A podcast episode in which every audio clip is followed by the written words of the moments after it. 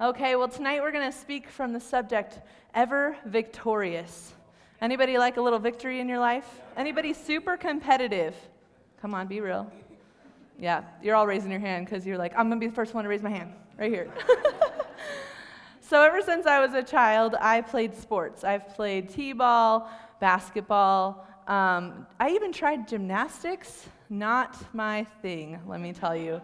One, even though I'm competitive, I get scared easily. so, like the vault, you know that one where you run up and you jump and you. Anybody know what I'm talking about? I don't really know what I'm talking about. But anyway, just not my thing. But I played sports ever since I was young. Always been very competitive.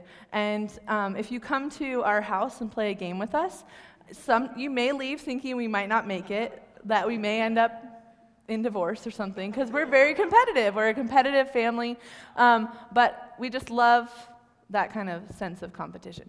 So, specifically, when it comes to golf and everything I do, I think that I have to be perfect. So, I've been golfing with Jason maybe a dozen times, and he just loves it because I'm just so good. And when I'm not so good, which is actually the truth, I'm not so good. When I'm not so good, I, I like to maybe take my club and, you know, hit it on the ground and in anger of why I'm not perfect because I just feel like I should be good at every single thing I do. Anybody else like that? Okay, good. I got some people. so, for an outlet for my competitive side, we re- kind of ran into CrossFit about three years ago. I actually walked really slowly into CrossFit three years ago, very timid and intimidated, but knew that we needed a change in our life. And mostly not a change for my competitiveness, but a change just for health and whatnot. So, going into CrossFit is awesome for me in my competitive nature because, one, every time I go there, I scout out the room and I'm like, okay, who am I going to beat today? They don't, they don't know this, don't tell. But that's the reality. I'm like, hey, I'm going to beat you. I'm going to uh, outlift you. Okay, we're good. I'm going to leave this place feeling fired up and feeling real good.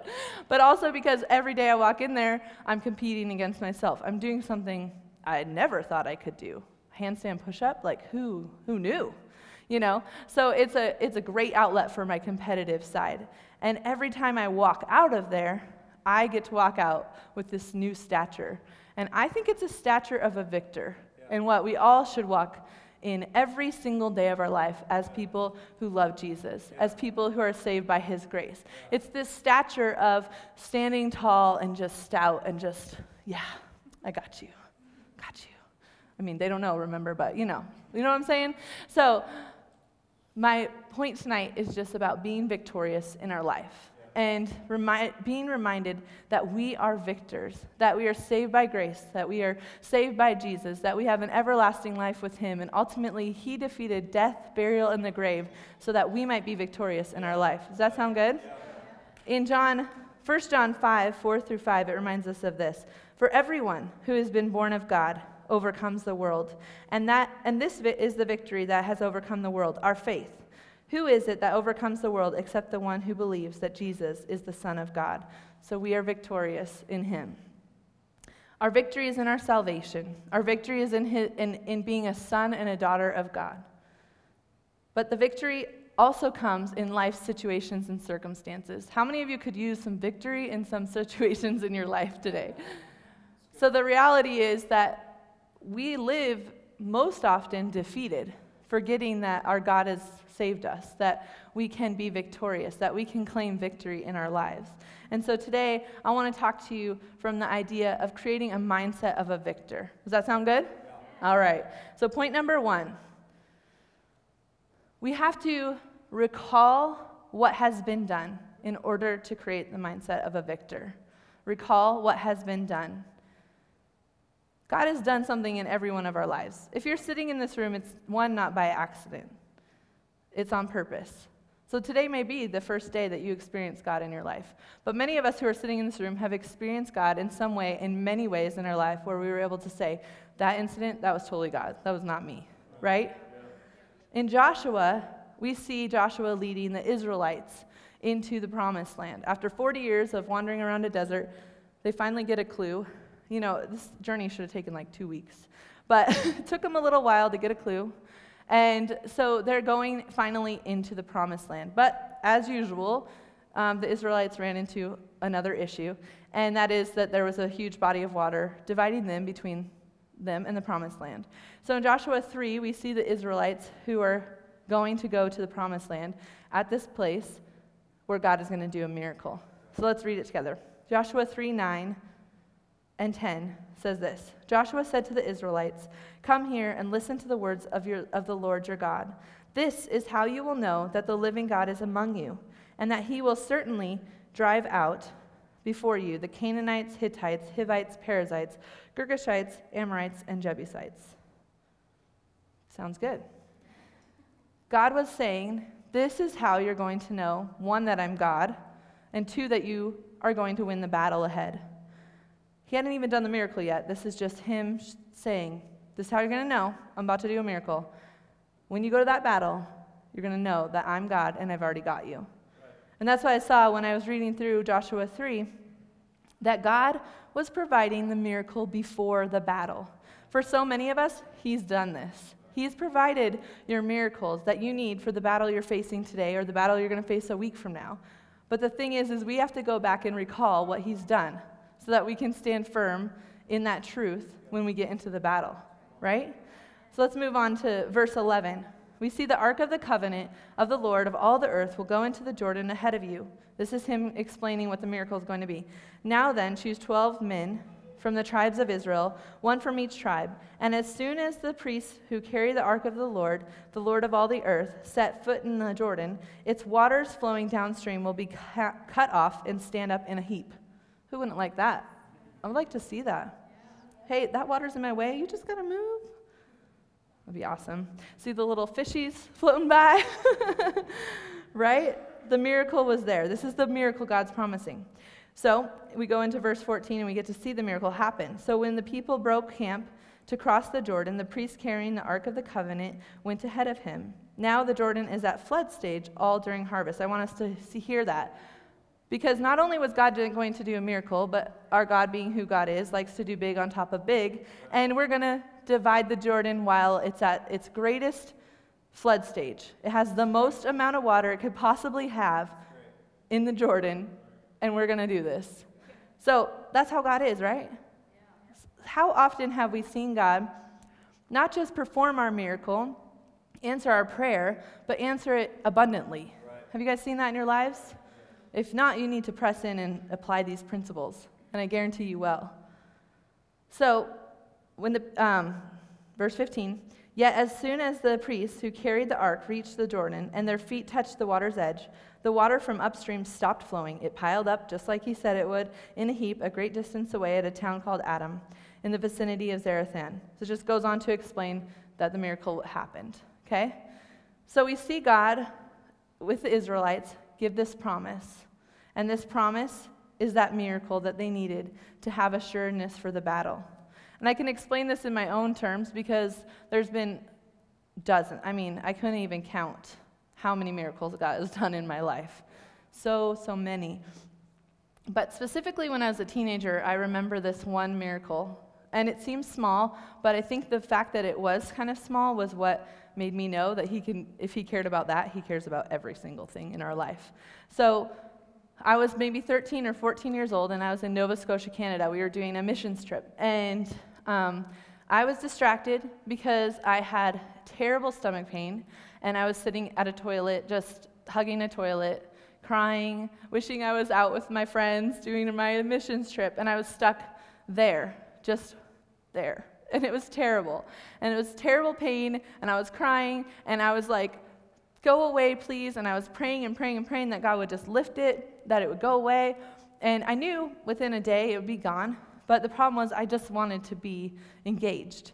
And so I'm sitting there around the toilet just praying and praying. And God said to me while I was praying, He said, Stop praying for you and start praying for others. And I was like, Oh, but I'm the one that needs the miracle right now. like, no.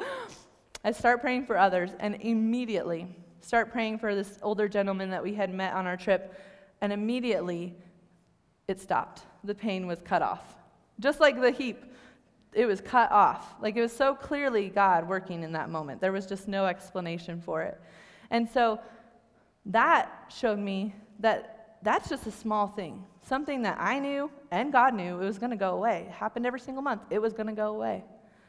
I knew that it was not something that would defeat me. But in that moment, I felt defeated. I felt discouraged. I felt frustrated. And God was like, That's okay. I'll give you this one.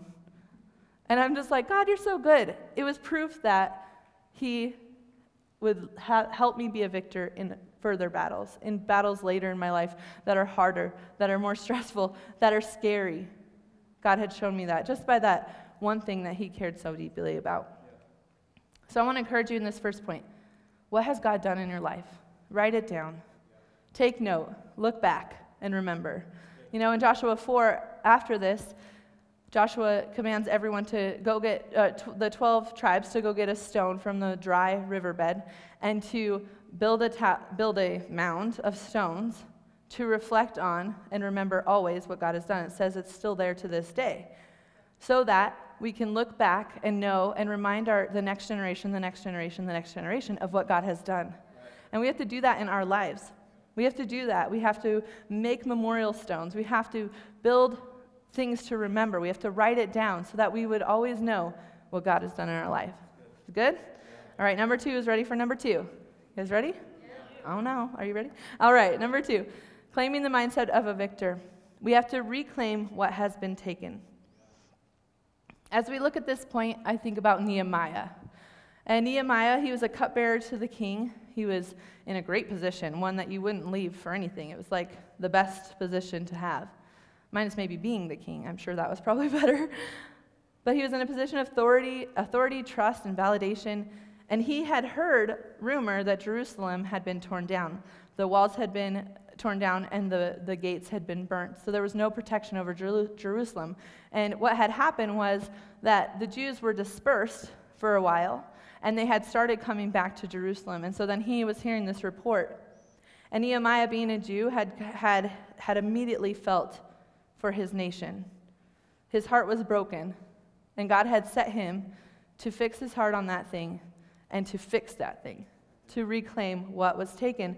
So in chapters 1 through 6 of Nehemiah, we see him do this physically. He goes and, and gathers and rebuilds the wall. And then in the remaining chapters, we see him do, he, we see him rebuild Jerusalem to God, bring them back into alignment with God. Because what had happened was they had lost their focus on God. They had they had stopped um, their covenant with him, and so they were dispersed. So, no matter what, if you've got something taken from you, the, the Jews happen to like kind of give up their, their promised land for a while, or a lot of us have experienced people taking things from us, right? We've experienced promises over our lives be broken or taken, or we've experienced being hurt We've experienced being victims. And so, whether it's that something's been taken from you or you've given it up freely, which so many of us do, right? We tend to give up the promise of God in our life because this way seems easier for now, right? But the reality is, even though His way is harder, it ultimately ends up easier. So it reminds me of this song, and I'm guessing probably you may not know it. Do you want me to sing it? What are you looking at me like that for? Okay, you ready? You guys ready? This is my vocals. So it's this song it goes, I went to the enemy's camp and I took back what he stole from me. Oh, I took back what he stole from me. Okay, so, so I think about that song because the, the reality is we have to reclaim what has been taken from our lives. The enemy has taken things from us, and it's time to go and reclaim them. First John or John 10:10 10, 10 reminds us of this that the, the thief comes to steal, kill, and destroy. Jesus came that we might have life and life abundantly. But a lot of us have given up that life and life abundantly, whether intentionally or accidentally. We've given it up. So we have to go in and take it back. So, in order to do that, you probably want to know how, right? Because we can't stop there. All right, so in order to t- reclaim what was taken, the first thing we have to do is we have to admit where it all went wrong. How many of you know, like, that pivotal moment where that one thing, it kind of threw you off track, whether it was something that happened to you or something, a decision you made, that it was like suddenly you were not going the right direction. You know, anybody? Okay, I know there's some. I'm, I mean, I've had those moments. We have to admit where it all went wrong, and we have to repent, or we have to reflect and pray, right? Because if we didn't give it up, we don't have anything to repent for, right? Except maybe holding on to something that wasn't ours to hold on to. But the reality is that we have to repent or reflect and pray in order to kind of soak it in and realize, oh, this is how we got here. In Nehemiah, he knew that the Jews had committed sin by going against God and his word and their covenant. And so in Nehemiah 1 4 through 11, we see him go to God after being brokenhearted for the Jews, and he says to them, he says to God, he confesses the, the, the sins of the Jews and the sins of himself. And you can see that in verse 6. We're going to, you can go to chapter 1, 4 through 11, and you can read this whole thing. But in verse 6, it says this towards the end confessing the sins of the people of Israel. This is Nehemiah crying out to God, which we have sinned against you. Even I and my father's house have sinned. We have acted very corruptly against you and have not kept the commandments, the statutes, the rules that you commanded your servant Moses. So he repents for the sins of Jerusalem and the sins of himself. And as we go further, the last verse, Nehemiah, in his prayer, prays for God to give him success as he goes back into Jerusalem. So while Nehemiah prayed that God would be victorious, here's the thing it doesn't matter where you're at or how you got there. You still have a heavenly father who wants you to come home. Yeah. You still have a heavenly father who wants to see you be victorious in this life. Yeah. He's not going to ask you to sit there. Sometimes it's a, a choice that we make to sit in our stuff. And sometimes it's a lot harder to break out of the dysfunction that we're in and the brokenness that we're in than to go in and reclaim what was taken. Perhaps it's not like the story of Nehemiah for you. Maybe you didn't give up your, your purpose and your gifting and your calling. Maybe the enemy snuck in and wiped out your marriage. You slowly but surely are, are far, far away from each other. Maybe your identity was stolen as a child or a young adult, and now you're stuck in this place of victim. Maybe you've lost battle after battle, and nothing seems to be working, and you can't get your feet under you. Or maybe your health has been taken. You've been given a diagnosis that's not, not one that you want to claim. Whatever it is, we have to recognize it and pray to reclaim it. Good? All right, the second thing to, to reclaiming is that we have to be willing to fight. So, Nehemiah going back into Jerusalem, people did not like that. The surrounding nations were not happy about that. The Jews were not loved, really.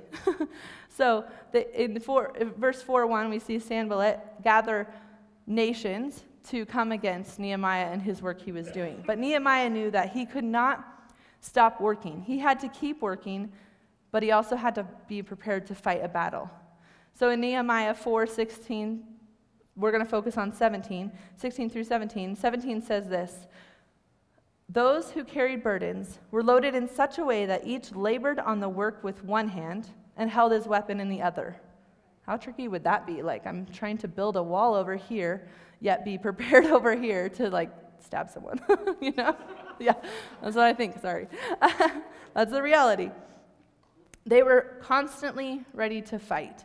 The, the reality is that we live in a world where there's a constant battle for our soul. There is an enemy who very much does not want to see you succeed, very much doesn't want to see you on the other side in heaven. He very much doesn't want to hear Jesus' name splattered all over the earth through your voice. So he's there to diminish, to steal, to kill, and destroy. But Ephesians 6 11 through 13 reminds us of this that we have to put on the full armor of God, that, the, that you may be able to stand against the schemes of the devil. For we do not wrestle against flesh and blood, but against the rulers, against the authorities, against the cosmic powers over this present darkness. Therefore, take up the whole armor of God, that you may be able to withstand in the evil to withstand in the evil day, and having done all, to stand firm.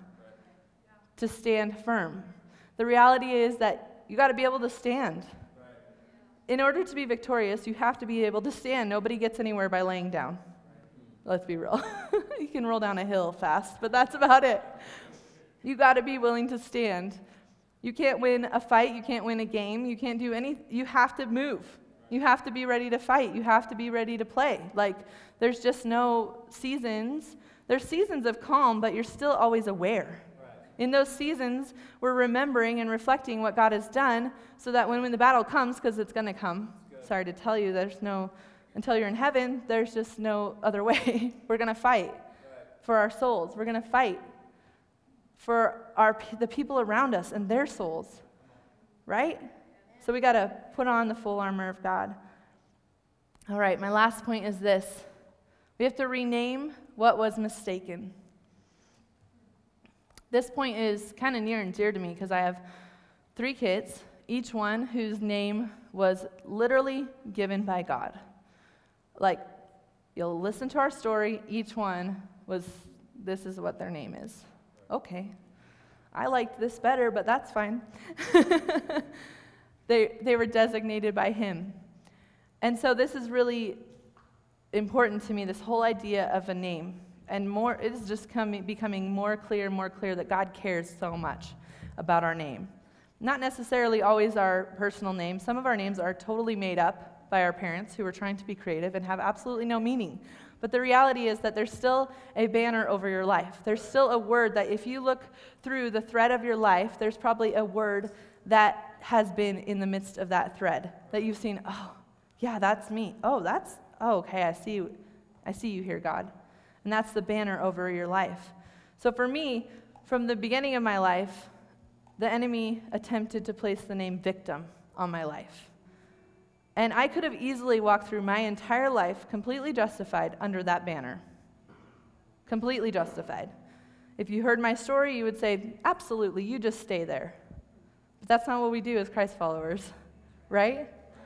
And the reality is that my name wasn't given to me by the enemy. It wasn't even given to me by man, it was given to me by God. And God is the one who kept that name and that banner over my life, the truth of my life. And as I kind of dug into my actual name and what it means, I found that the enemy truly tried to reverse my name. So my name is Erica Ray. Erica means ever powerful, honorable ruler. You didn't know. You can just bow down now. Just kidding. I knew, but no, just kidding. it means ever powerful, honorable ruler. Ray means little lamb, one with purity. And I was like, whoa. I didn't ever look at this before today, or before a couple days ago. The enemy worked so hard to try to reverse my name. He literally tried to make me powerless, and he tried to steal my purity and my innocence. Wow. That's how much the enemy wanted me to be distracted. He doesn't want me to be running under the banner that God gave me at all. And I didn't have to live under that because for some reason, my God was just so intentional that I just knew at the age of five, He is got me, He loves me. I had no fear, I had no hangups. Like I just knew I was His. And I knew I was child of God above everything else. Biblically, we see the same thing with Daniel. Daniel was a child of God, he loved God. You can read through the whole story of Daniel, it's so awesome. Daniel means God is my judge. When he was stuck in Babylon, they renamed him to Belteshazzar, which means may Balak protect, which is an idol. And it's also a feminine name. They renamed him a man of God to a feminine name and tried to strip away all God out of his life. But Daniel didn't he didn't fall under that. You read through Daniel and Daniel saw miracle after miracle. He proved God so many times in the book of Daniel that like you you couldn't possibly not know God just by reading Daniel. We also see how much God cares about names as he renames several people in the Bible. So in Genesis 17, 1 through 8, he renames Abram, which means a high father. Abram and Sarai could not have kids. They were not they were like 100, 100 years old when they had their first child. And he renamed him because Abraham, Abraham's actual promise over his life was that he would be a father to a multitude of nations. So that's what that means in Abraham. Genesis 17:15 is about Sarai, and her name is quarrelsome. That's what her name means, and if you read through it, you can kind of get a little bit of that for reals. she was renamed to Sarah, which means princess. In Genesis 32, 27 through 28, we have Jacob, who was a supplanter. He was deceptive. He was the ultimate deceiver. And his name, when he wrestled with God, was changed to Israel. And obviously, we see Israel through the whole Bible. It leads us straight to Jesus. So, God cares about names. He cares about your name, and He cares about what you're living under. It's time to rename what was mistaken. So maybe some of you have been living under names that have been put on you, placed on you, reigning over you, that you're not meant to be living in. So, in order to become a victor and start taking the posture of a victor every single day of your life, you have to go back to what God has named you. You have to remember that and take that name on. So, as we stand, we're about to close. I just want to pray for those of you and remind you of some names. Maybe you're maybe you're not sure what that banner over your life is. First of all, if you're saved, you're a child of God. So you can start right there. That's the best, best, best place to start. If I'm a child of God, I'm a child of a king, which means I'm a princess, and you're a prince. I know it sounds very childish, but that's just the matter. That's just the fact of the matter. So you can walk already, like you know, no print, no royalty just walks like this, right? Royalty walks like this. Yeah, I'm a child of God. He's got me. I'm a victor. So some of you may have been living under the name victim. Let's rename that to victor. Yeah. Some lonely, you're loved. Yeah. Some sinners, we're all sinners, right? but we're all forgiven as well. Some sick, some now healed. Amen. I'm proclaiming that over lives right now.